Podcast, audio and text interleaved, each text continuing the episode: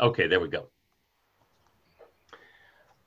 Uh, welcome, everybody. And uh, let's hope that this hour of Torah study again brings us stimulation and insight and inspiration.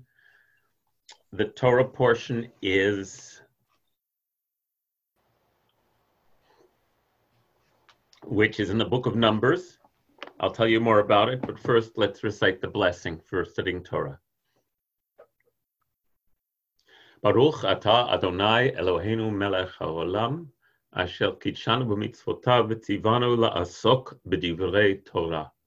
Blessed are you, source of life, creator of the universe, who gives us mitzvot, through which to become holy, and who has given us the mitzvah of studying Torah together.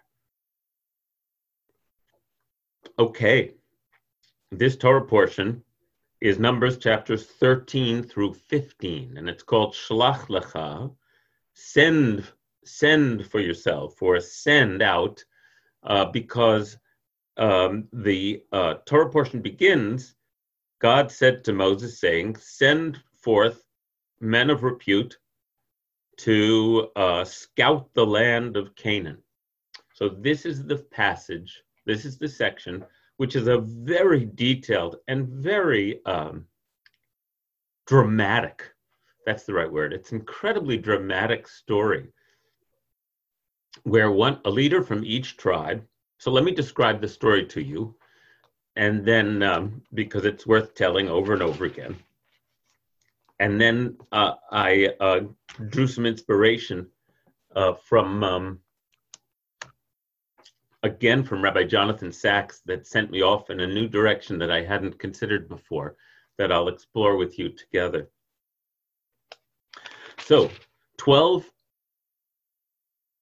people are chosen, one from leader from each tribe, to go scout out the land of Canaan. And uh, of those ten names, two of them will be very memorable. One is Joshua, son of Nun, and the other is Caleb ben Yefunah, Caleb the son of Yefunah. They are the ones who are, I think, the heroes of this story. So, um, Gwen, let's put up um, Numbers chapter thirteen, verse seventeen.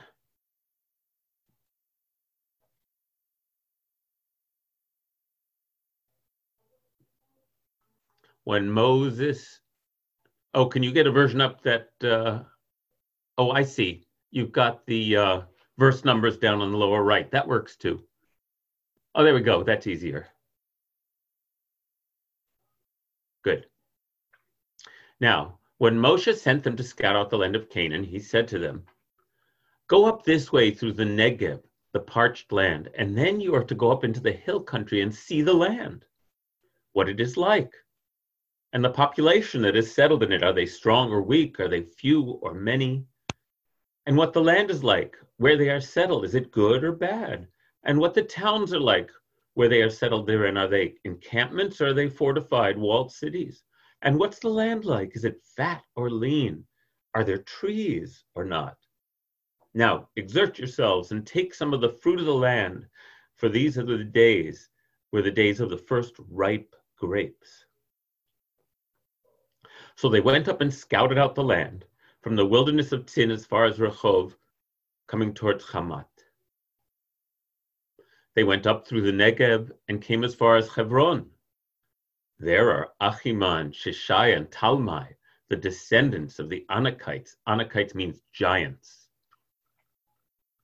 Now Hebron had been built seven years before Zoan of Egypt. Uh, I guess I need to remind us all again, this is not history. This is sacred story. So there are references to um, the giants of old. There are references to all kinds of kind of uh, legendary motifs. Uh, they came to the Wadi of Eshkol. Wadi Eshkol, which means clusters. A cluster of grapes is called an Eshkol. And they cut down from there a branch And one cluster of grapes was so big that they had to carry it on a bar held by two. And they took some pomegranates and some figs from the place.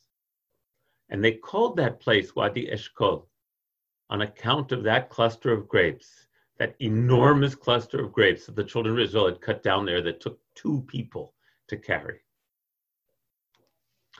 Now they returned from scouting out the land at the end of forty days. That's that number forty again. They went and came before Moshe, before Aharon, and before the entire community of the children of Israel in the wilderness of Paran at Kadesh. They returned word to them and to the entire community and let them see the fruit of the land. They brought back this, this incredible harvest. Now they recounted to him, they said, okay, so now these are the scouts. We came to the land that you sent us to, and yes, it is flowing with milk and honey, and here's its fruit.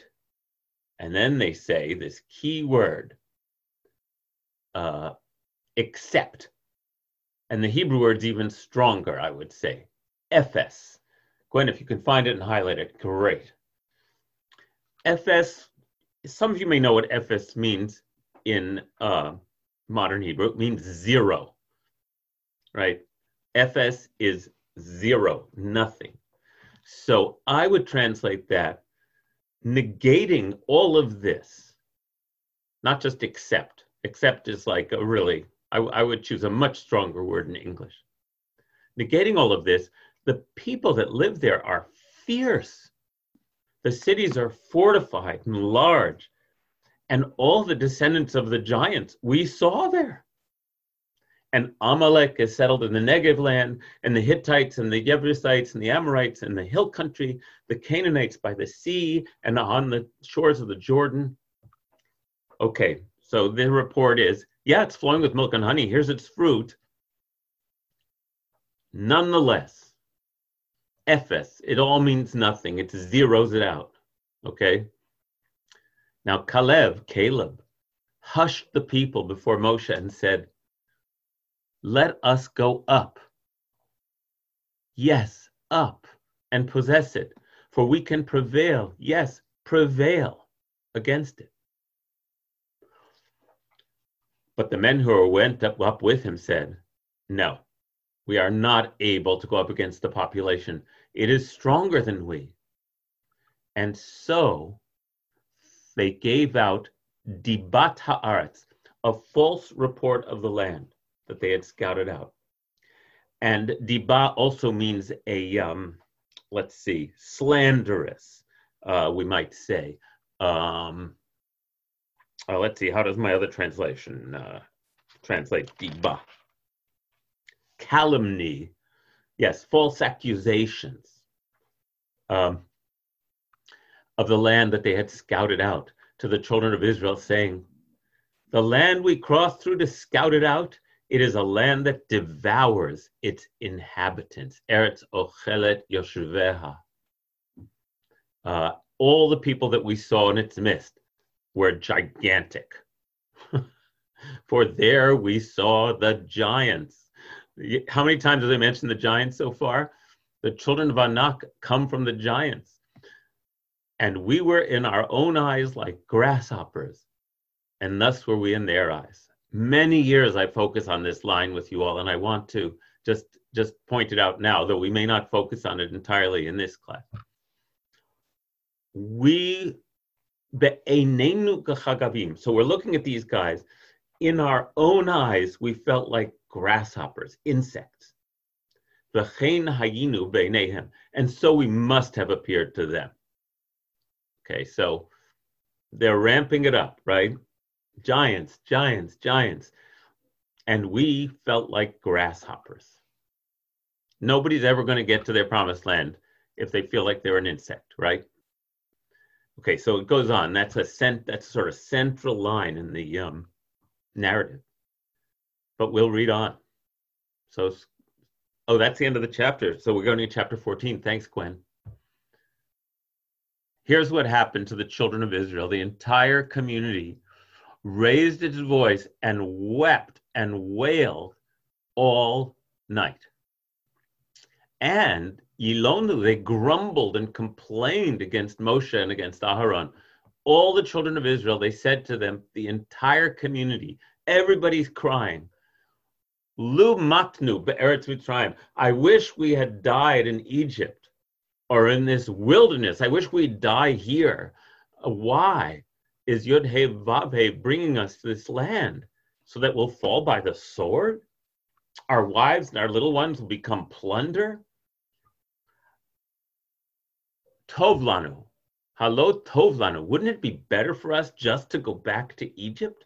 Perhaps you remember in the last uh, week's uh, portion where they were remembering all the meat and the fish and the melons they ate for free in Egypt. Uh, uh, they are just constantly hoping they can go back to their previous condition. So they said, each person one to the next, let's go back. Let's return to Egypt. It's a complete, the, the, this careful, picture this incredibly careful camp, uh, well-regimented, organized. They spent a year setting up at Mount Sinai with each tribe in its place, everyone knowing how they were going to move, knowing they're supposed to follow the cloud at day and the fire at night. You know, they're going somewhere. Picture everything just falling apart into chaos now. Let's go back. So Moshe and Aaron flung themselves on their faces before the entire assembled community of the children of Israel. And now it says, Yehoshua ben Nun and Caleb, son of Yefuneh, alone from among the twelve who'd scouted the land, they tore their garments, that's a symbol of, of grief, and they said to the entire community of the children of Israel, no, the land we crossed through to scout it out, good is that land, exceedingly, exceedingly beautiful Hebrew. Tova haaretz me'od me'od. It's incredibly, exceedingly good. Well, and then they continued, if Yod-Heh-Vav-Heh is pleased with us, he will bring us to this land and give it to us, a land that is flowing with milk and honey. Everyone agrees it's flowing with milk and honey. That's been affirmed. But do not rebel um, against uh, Yod-Heh-Vav-Heh, and do not be afraid of the people of the land. For food for us are they, lachmenu heim. They, we, they're, it's not a land that, this is a um, uh, uh, rhetorical wordplay in the story. It's not a land that eats its inhabitants. Our, they're our meal. We're going to make a meal out of them. Their protector has turned away from them, and Yod-Heh-Vav-Heh is with us. Do not be afraid of them. And it doesn't work. The entire community of Israel got ready to pelt them with stones. It's completely out of control. And the glo- and then the glory of Yod-Heh-Vav-Heh appeared at the tent of meeting in the sight of all the children of Israel.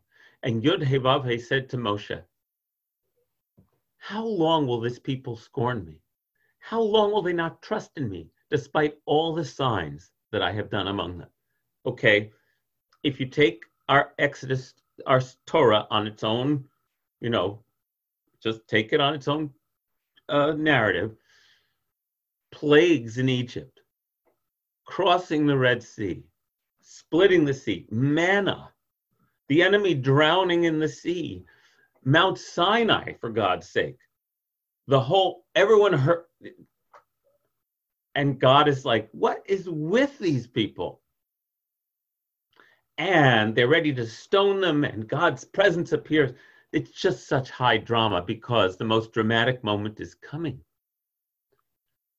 God says to Moses, how long will this people scorn me? How long will they not trust in me, despite all the signs I've done among them? Let me strike them down with pestilence and dispossess them. Moses, I'll make you a great nation, even mightier than them. Now, this is a typical interchange between Moses and God. Um, Because last week, Moses said, just take me out and shoot me. I can't do this anymore. And God said, no, no, no, no, no, no, okay, okay, okay, okay, it's all right, it's all right. I'll give you um, uh, seventy elders to share the burden of leadership. It's okay, Moses, calm down. Now it's Moses' turn to calm God down.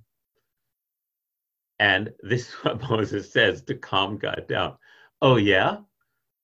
God, what are you talking about? When the Egyptians hear about this, that you brought up this people with your power from the midst of Egypt, they will tell it to the, all of the people in their land that they heard that uh, all this stuff, you are Yod-Heh-Vav-Heh in the midst of this people, eye to eye you were seen, O Yod-Heh-Vav-Heh, your cloud standing over them, in a column of cloud going before them by day and in a column of fire by night. Oh, this whole Egypt thing that you freed the slaves. If you put this people to death, then all the nations that are going to heard about it are going to say, oh. So Yod-Heh-Vav-Heh brings them out of the land and then can't get them to the promised land, so he kills them in the wilderness. In other words, think about your reputation. I love that uh, Moses appeals to God's ego. Um, you can't, you can't do that. You'll be the laughingstock. Okay, that's one approach. So now, please let the power of my Lord to be to forgive be great. As you have spoken, saying, back on Mount Sinai, Moses said, God, I need to know and understand you better. Please show me your glory and show me your essence.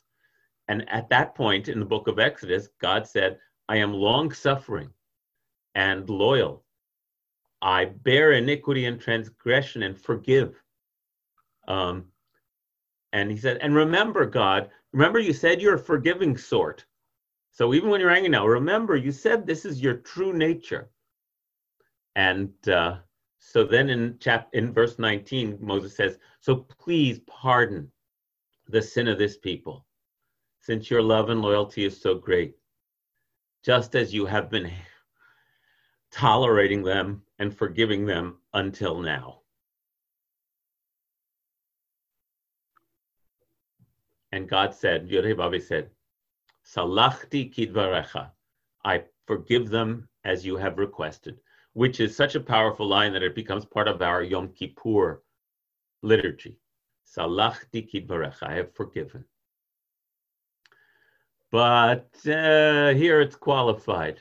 As I live and as my glory fills all the earth, I'm telling you, everything I did, and you've, these people have tested me too many times.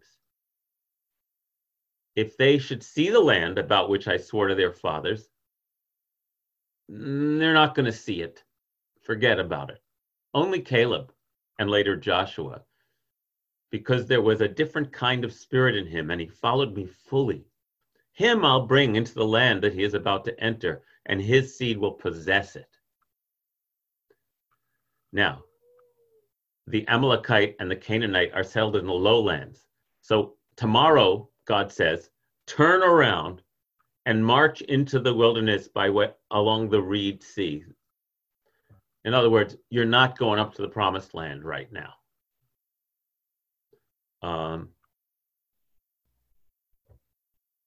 uh, I lost my place. What verse? Oh, now Yod-Heh-Vav. Oh, right. Thank you.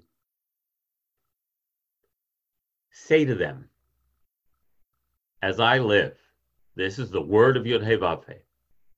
If not, as you have spoken in my ears, thus I do to you. In this wilderness shall your corpses fall. All of those of you who counted for battle, including all your number from the age of twenty and upward, you that have grumbled against me, if any of you should enter the land over which I lifted my hand in an oath to have you dwell in it, except for Caleb, son of Jephunneh, and Yehoshua, son of Nun. Your little ones, whom you said would become plunder, I will let them enter. They shall come to know the land that you have spurned. But your corpses, yours shall fall in this wilderness, and your children shall graze in this wilderness for forty years. Thus they shall bear your whoring and your till your corpses come to an end in the wilderness. According to the number of days that you scouted out the land, forty days. For each day a year, for each day a year, you are to bear your iniquities forty years. Thus you will come to know my hostility. I am Yod-Heh-Vav-Heh, I have spoken. If I do not do this to this whole evil community that has come together against me in this wilderness, they will come to an end. There they shall die. Oh, this is where, instead of walking right up into the land, they learn they have to spend forty years in the wilderness and that they are going to die in the wilderness, unable to enter the promised land. And the men whom Moshe had sent to scout out the land returned and caused the entire community to grumble against him by bringing a negative report about the land, a false report. The men died, those bringing a report of the land, an ill one, in a plague. So the ten scouts died, but Joshua, son of Nun, and Caleb, son of Jephunneh, remained alive from those men that had gone to scout out the land. Now in Moshe, okay, so Caleb and Joshua are the only two people, adults, who left Egypt as adults who will enter the promised land. The only two. They're very special in terms of the, the deep teachings in this story. Now, when Moshe spoke all these words to the children of Israel, the people mourned exceedingly. Think about this. And they started early in the morning and went up to the top of the hill country saying, "Here we are. Let us go up to attack the place you've pro- you promised us. We're sinned. We're sorry." But Moshe said, "Now you're going to disobey another order of Yod-Heh-Vav-Heh? You will not succeed. Do not go up. God is not in your midst. You will be smitten by your foes. The Amalekites and the Canaanites are there to face you. You will fall by the sword. For since you have turned from following after Yod-Heh-Vav-Heh, Yod-Heh-Vav-Heh will not be there for you." But they went up recklessly to the top of the hill country while the, while the Ark of the Covenant and Moshe did not go with them and stayed in the camp. And the Amalekites and the Canaanites who were settled in that hill country came down. They crushed them and struck them at a place called Hormah, which means utter destruction. Okay. That's the dramatic section. I know many of you know it, but I wanted to read the whole thing today. And um, if you have any comments or questions, you're always welcome to type them in the chat. Uh, and then I'll also tell you what direction I was taken in today to read the story. So clearly, the reason they wander forty years in the wilderness is that they are unable to move with faith and confidence towards their goal. And so they have to do an entire generational cycle, forty years in the Torah, until all those for whom slave, in the enslaved mentality, the feeling that they, there's no, the sense that we're insects, and that there's no way we can reach that goal. Just no way. So they're constantly falling to pieces, constantly unable to maintain their direction, constantly giving up and wanting to go back. They are not going to be able to get there. Only their children, born and raised outside of slavery, might possibly have the sense that they can enter their promised land and that they can overcome their foes. There are fo- there are forces that oppose us. Uh, and how do you confront them? How do you have the courage to overcome them? How do you understand that the people who look like a giant to you are not necessarily able to overpower you? You're going to have to have faith and find out.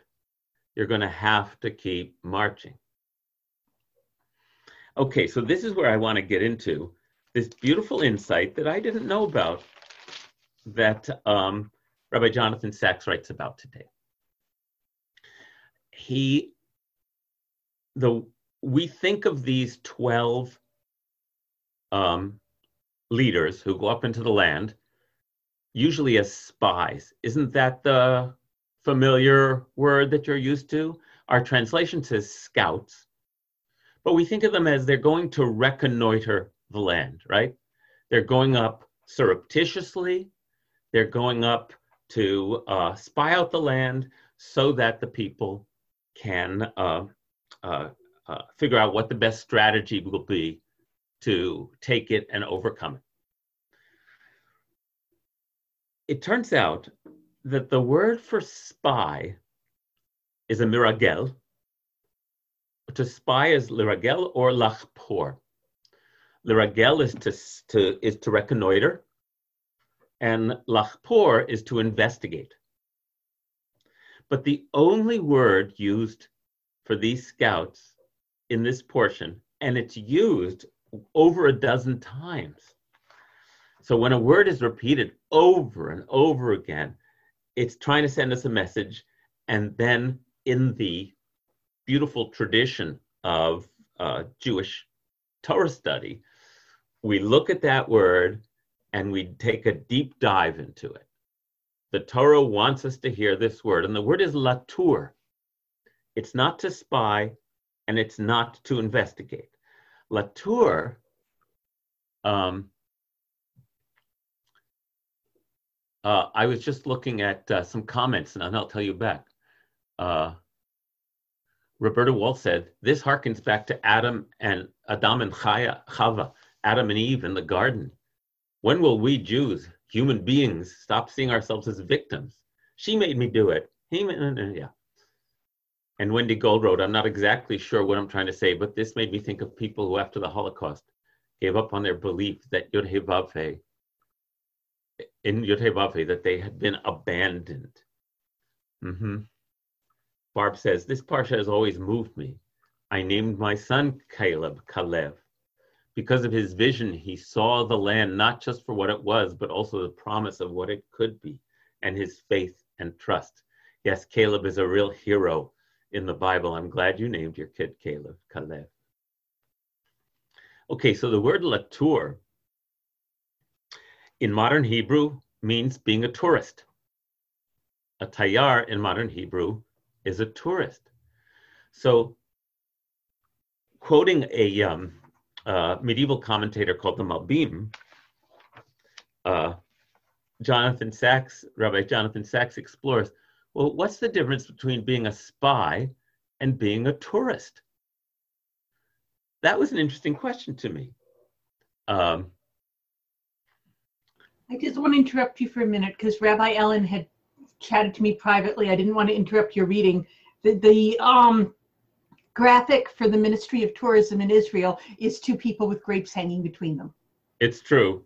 It's true. If you look at a t- Ministry of Tourism uh, car or uh, office, it's always two stylized individuals with a carrying a pole with a giant cluster of grapes uh, because they were the, it's the Ministry of Tourism. So thank you. And Carol wrote, reminds me of us old activists who will clearly not get to the promised land. But our young people are out there and they don't know what can't be done. Nicely said, Carol. Nicely said. And if you don't know what can't be done, then maybe it can be done. And every generation, in every generation, we we give it our best shot. And so, yes. I'm working, I'm working hard to just encourage those young people. Yep. And I'll ride on their coattails maybe, huh? I was in Kingston yesterday for the um, um, the uh, March for Black Lives. Um, and uh, yes, I was grateful that all the people speaking were teenagers and in their twenty-somethings, and I just want to be there to support them. Roberta said, there's a conversation in the world of trauma healing between the difference between being a consumer and a participant. That's an interesting direction to go. One of the questions uh, about um, the relatively lower incident of P T S D among Israeli Army veterans compared to, uh, say, American Army veterans is that the Israeli veterans, and I'm not endorsing the military, I'm just, but the point here is that they feel that they are part of a project that is endorsed by the people who send them off, right? So if you, so you can process trauma better if you think your life has a purpose. And that's an interesting and big discussion to have. That that you're do, that you're incurring suffering or pain for a reason, a bigger reason than yourself. Yeah, it's a fascinating area of study, and it sort of makes simple logical sense to me too. Um, if we can give meaning to our struggles, then our struggles become integrated into our sense of self, and not just something that has victimized us. So, being a tourist, uh, the Malbim, I'm quoting now from uh, Jonathan Sacks, the Malbim is the commentator he's quoting, explains the difference simply between being a spy and being a tourist. Latour means to seek out the good. That is what tourists do. They go there to see what's beautiful, majestic, and inspiring. They don't spend their time as a tourist trying to find out what is bad. But to be a lachpor or l'ragel is the opposite. You are searching out a place's weaknesses and vulnerabilities. That is what spying is about. The exclusive use of the verb latur in our parsha, repeated twelve times, is there to tell us that the twelve men were not sent to spy, but they didn't understand their mission. I, I was really captured by that thought. In fact, so I did my linguistic thing, and the verb latur doesn't show up anywhere else in the Torah, in the five books of Moses, except in one line in Deuteronomy. Uh, and um, anywhere else. It shows up a couple times in Ecclesiastes, and it's just, Latour is the word of this parsha. Uh, elsewhere, it talk, if you're going up to reconnoiter, you're called a miragel, a spy. Um, so there's something that the repetition of the word Latour in this parsha is trying to teach us. And I love the way the Malbim puts it so simply. It's about, they were sent up. So why... So then we get to the question of why would they need to send scouts? They're following the cloud. They're following the pillar of fire. It's worked for them so far. So one explanation is Moses and God have this idea that, hey, let's, you know, Moses, I haven't been there either. Let's, let's send some people out to take some photos and and bring back some of the fruit and all of that so we can get excited about going on our going going there to the land of our ancestors that was promised to us. So the purpose of the scouts was to become to be tour guides, as it were, and to get us all excited about um, having, they couldn't take photos, but they could bring back pomegranates and uh, di- and grapes and And what do the ten of them do? They say, I'll, I'll just read the line for you. You don't have to put it back up, uh, Gwen. This is what they told them when they returned. We came to the land you sent to us, sent us to, and it does indeed flow with milk and honey. And here's the fruit. Okay, they should have shut up then. Uh, I love this. It's like, don't, it, it, thinking what, what Carol said about us older people, I have to just, I am like with my daughters right now, I am just biting my tongue because they are on the go. And what, what I'm supposed to like, take them down a notch right now? when they're full of righteous fire? Um, that's not right. It's not right. That's what I, that's what I've been thinking about. Um, I'll just stand there and cheer. You know, it's like, that's, that's what we got to do right now. And, um, and these ten should have shut up. And instead they used the word F S. F S is like a complete shutdown. It means zero, nothing, nada, zilch. Forget about it, right? We tried that and it didn't work. Why are you even trying? And so um, uh, what um, Rabbi Sacks says is they misunderstood their mission. And the Hebrew insists over and over and over again uh, that their mission was to bring back enthusiasm and um, show them the giant grapes. Say, hey, let's go. Um, we, I guess, I guess the message is we'll deal with the disappointment as we go along, but there's no other way to live. We, let's go. And uh, instead they say, here's the fruit, milk and honey. It's true, it's all true. But you'll ne- it'll never happen.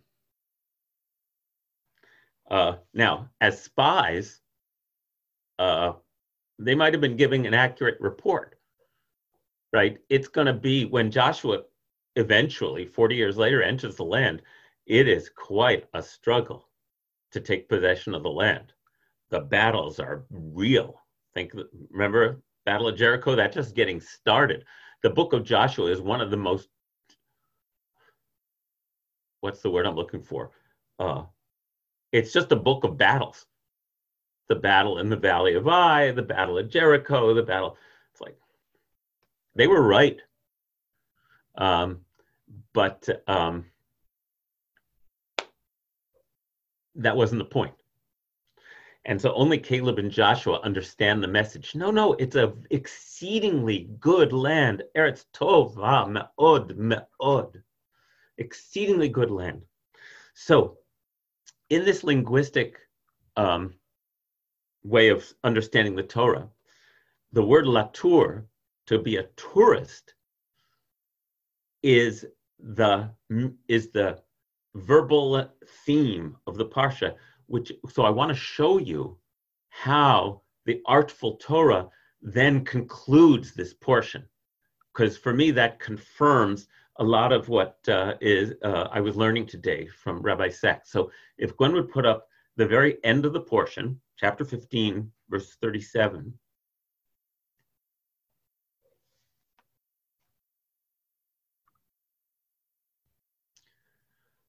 Those of you familiar with the synagogue service will recognize this passage. It comes out of nowhere, supposedly, so we have to look for the connection. The narrative has happened, and then we hear this. And God said to Moshe, saying, "Speak to the children of Israel and say to them that they are to make themselves tassels, tzitzit,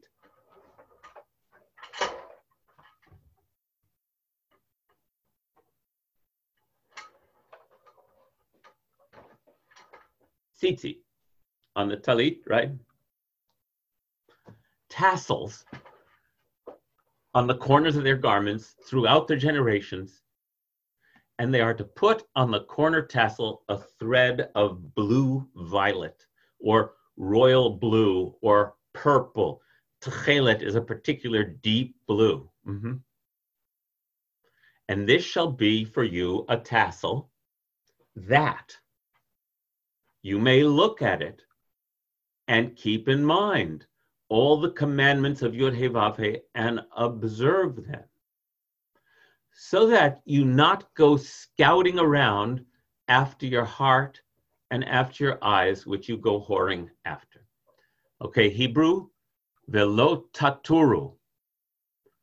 There it is, Gwen, thank you. So the very first word of our Parsha, first sentence, send out men to tour the land. That was the very first verse. Now we're at the very end of the parsha. And don't tour after. Now, your heart here is not a compliment. This isn't follow your heart. That's not what it's saying.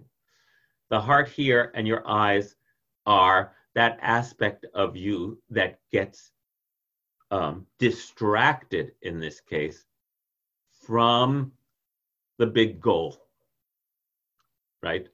So that you go whoring after or lusting after, um, so that you can keep in mind and observe all of my commandments and be holy to your God. I am Yod-Heh-Vav-Heh, your God, who took you out of the land of Egypt to be to you a God. I am Yod-Heh-Vav-Heh, your God. So the word Latur, to tour, is used here as don't go touring after what distracts you from your from your biggest goal, but rather uh, keep your eye on this tassel, which is supposed to remind you of the mitzvot. Now, my tassel with the royal blue, the Tchelet, is in the sanctuary, so I couldn't put my hands on it right away. This one is just white. And those of you who know this information, it's that that royal blue, which is a very specific ancient dye, which is drawn from a mollusk, the ink of a mollusk, and was considered all over the Mediterranean to be the color of royalty. Uh, production of that stopped when, essentially, when the Roman Empire collapsed, and the dye became unavailable. And so the practice of a blue thread fell out of favor for centuries and centuries. In the last few decades, some Jews realized we can produce this dye again. And so many people now have are putting the blue thread back in their talit again. So that's what I wanted to explain. So this beautiful blue, royal blue thread. The rabbis ask, why royal blue? Why this color? And they say this beautiful poetic thing, so that when you look at that thread, you are reminded of the sea and the sky and the royal throne that sits above even the heavens. So looking at the blue thread, according to the rabbinic understanding, is supposed to take you away from your personal uh, distractions and get you to expand your perception and your perspective to the sea and the sky and the heavens above the heavens, where the royal throne is visible. And again, this is beautiful figurative language. If you're standing on the seashore, contemplating the horizon, where does your mind go? Right? I mean, that's why I like going to the beach. I just sit there and look out at the sea and the sky and my little concerns, uh, that which I lust after, that, that all gets put into perspective. So the purpose of the blue thread, as the tradition understands it, is to get you to look up from your petty concerns, your fears, your desires, your selfish needs, so that you can keep your eye on the biggest, magnificent sense of understanding of creation, that this is a very, very good land. Um, so that linguistic tie-in, that they, they are sent up to tour the land, that Caleb and Joshua come back and say, no, no, no, it's a very, very good land. We can go up to it. We can do this. Um, that word good is tied in for me with what lusting after your heart and your eyes means in Jewish tradition, which is called the Yetzer Hara, the evil impulse. If your attention is always firmly on what's in it for me, I need, I must, I want, uh, uh, I, I, I lust for, I desire, then in the Jewish tradition, this only leads ultimately to bad outcomes. Whereas if you can take all those impulses, look at the blue thread, and expand your awareness, and then put all of that in service of going to the promised land, um, then um,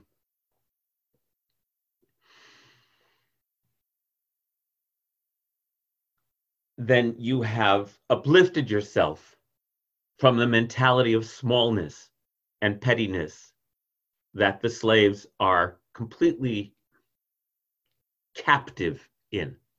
They can barely get their heads up out of their, their, their, their needs and their miseries and their desires. Deborah says, is there a way to reconcile the moral dilemma of obeying God and of not taking land from the people living there? I know of no way to reconcile this if we take it literally, Deborah. Um, in the ancient world, um, warfare was the constant. Um, feuding for limited resources was a given. And that's the story we've inherited. Um, so I can only treat this story as um, a um, mythical, spiritual roadmap rather than a physical one. And I think when we look at other ancient myths, whether they're whether we're reading the Mahabharata or uh, if from India or any other great myths, there's always warfare. And uh, I think we have to be, um, I think, sophisticated enough to be able to make that distinction. And many, many people are not. Uh, um, this is an, in, it's like my Muslim friends who want, who, who for them, they're horrified that they know other Muslims who take the word jihad literally. Because for my Muslim friends, jihad is about the inner spiritual struggle and war that we're fighting, and so on and so on. I I I, I don't know a way, if we take it literally, to uh, reconcile. We have to take it metaphorically about our inner. Oh, and Carol raised her hand. Please, Carol. Do you want to unmute yourself? Yeah. There you yeah. go. Um, on uh, last, not last Saturday, Saturday before, when I did my Devar Torah during the service, my almost nine-year-old cousin was there, and we had uh, we had a Shabbos dinner or a Havdalah dinner together that night, and um, she was very concerned because she didn't think that God acted nicely, and she couldn't believe that God would would punish Miriam. She was very, very, very concerned, mm-hmm. and. Her, both her mother and her grandmother are really experienced Jewish educators of, of children. So we had this Talmudic discussion on this nine-year-old level. She asked questions about everything. She wasn't going to take anything for granted.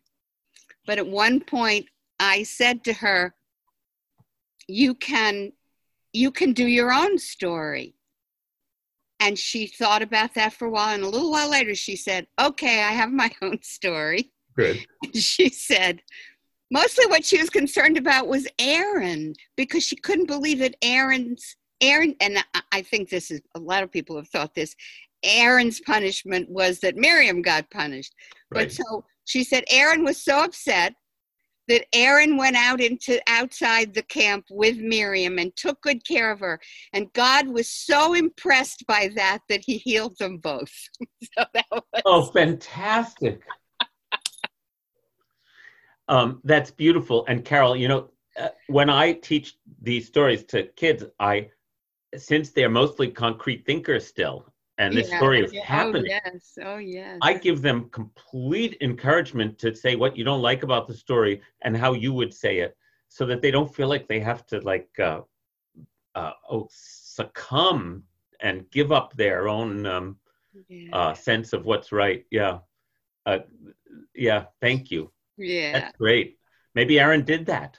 Maybe he did. You know why?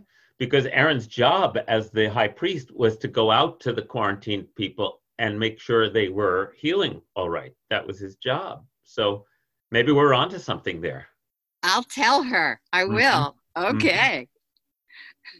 Beautiful. Thank you. So I want to expand metaphorically that when we go to tour, um, that it's called, when we're tourists, we're looking for the good. And there is a word for that. In Hebrew, it's considered a very high quality called Hakaras hatov. Hakaras hatov, or if you're a Yiddish speaker, Hakaras hatov, means recognizing the good. And it's considered to be a critical attribute for a life well lived. And what it means, I mean, it typically will, you could look it up, it typically will be translated as practicing gratitude. But what it literally means is looking for the good in every situation.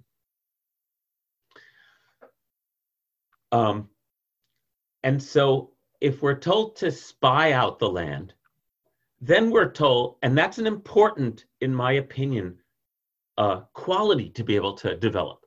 That means we're there to assess, to investigate, to look for weak points in the argument, to, you know, that's important in that figurative scouting out what's next in our lives. But in order to get there, we have to practice primarily in every situation in our life, making sure we're looking for the good in every situation and recognizing it and kind of, I would say, sustaining ourselves with that, because the bad is all there, right? But if we're not looking for the good, then we will be overwhelmed by the impossibility of what we face. I mean, what can I say? We're all going to die, right? Like, it's true.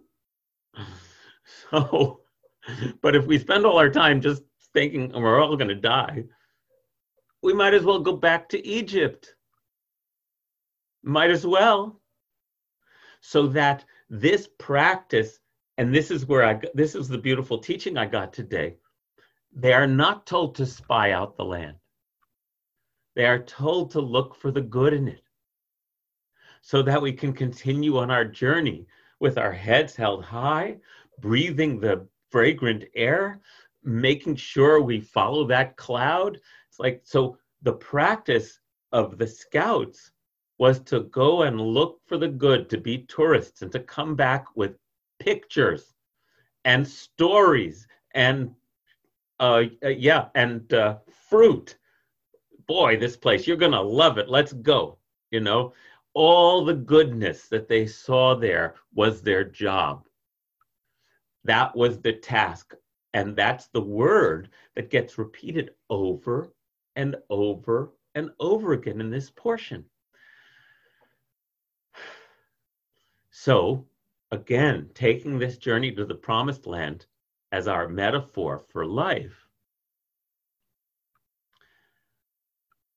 we have to walk forward looking for the good. And yes, taking that blue thread in the garment we're supposed to wear all the time, right?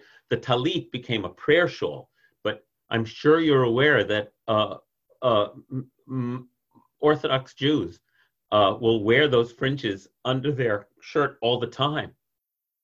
And uh, it's there to remind us of something. Of course, we forget because it's there all the time, but the purpose of the blue thread is to remind us to look towards the sea and the sky and the throne above the sky.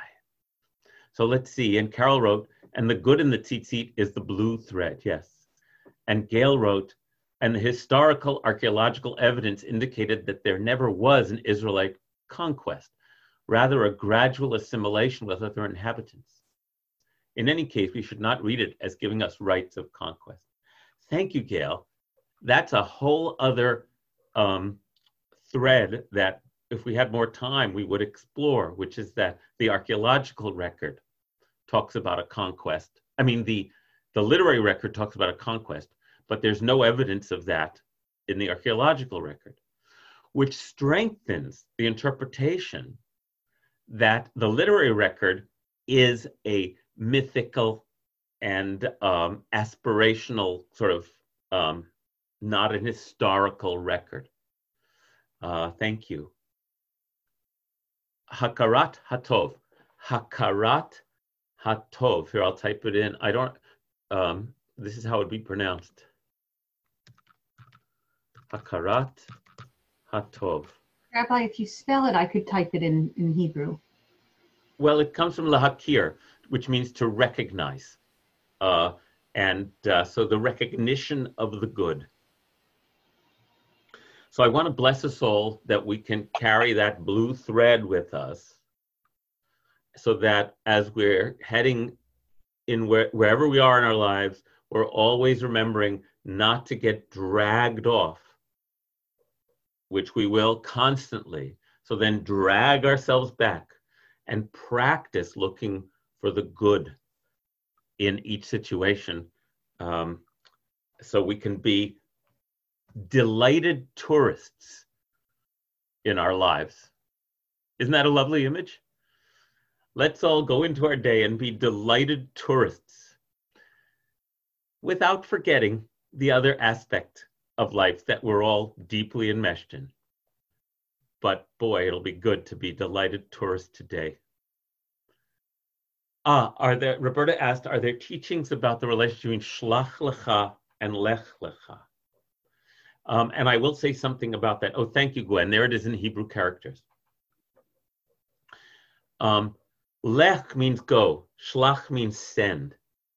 But they both have the Lecha, which means, um, um, idiomatically means, you know, get going or go do it. Right? The Lecha is emphatic in that way. But what it means literally is either go for yourself or to yourself, or send for yourself.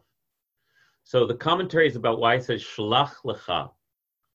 Um, uh, the traditional commentary is that why would God ask them to send scouts up to the land? God knows what, God's, God's got it handled. So they, the, the Midrashic conversation that precedes that is that uh, the people said, where are we going? We don't know where we're going. And so God says to Moses, I think they need to get a report. So send for yourself, not for me. I mean, I don't, you know, says God, send for your own benefit these uh, scouts up to the land. Just as Abraham is told, send, go for your own benefit to uh, the land that I'm going to show you. That's the connection I remember, Roberta. Okay, all right. Well, thank you so much. Uh, we've come to the end of our time together. And um, uh, I'm gonna say it again. I hope you can remember to be a delighted tourist in your life today, as well as all the other uh, things you wanna say. Carol, did you have something else you wanna share to close? You're muted. Carol, you're muted. I thought this was an exceptional class. I, I'm so excited by it. So thank you. That was all I wanted to say. Oh, thank you. So now um,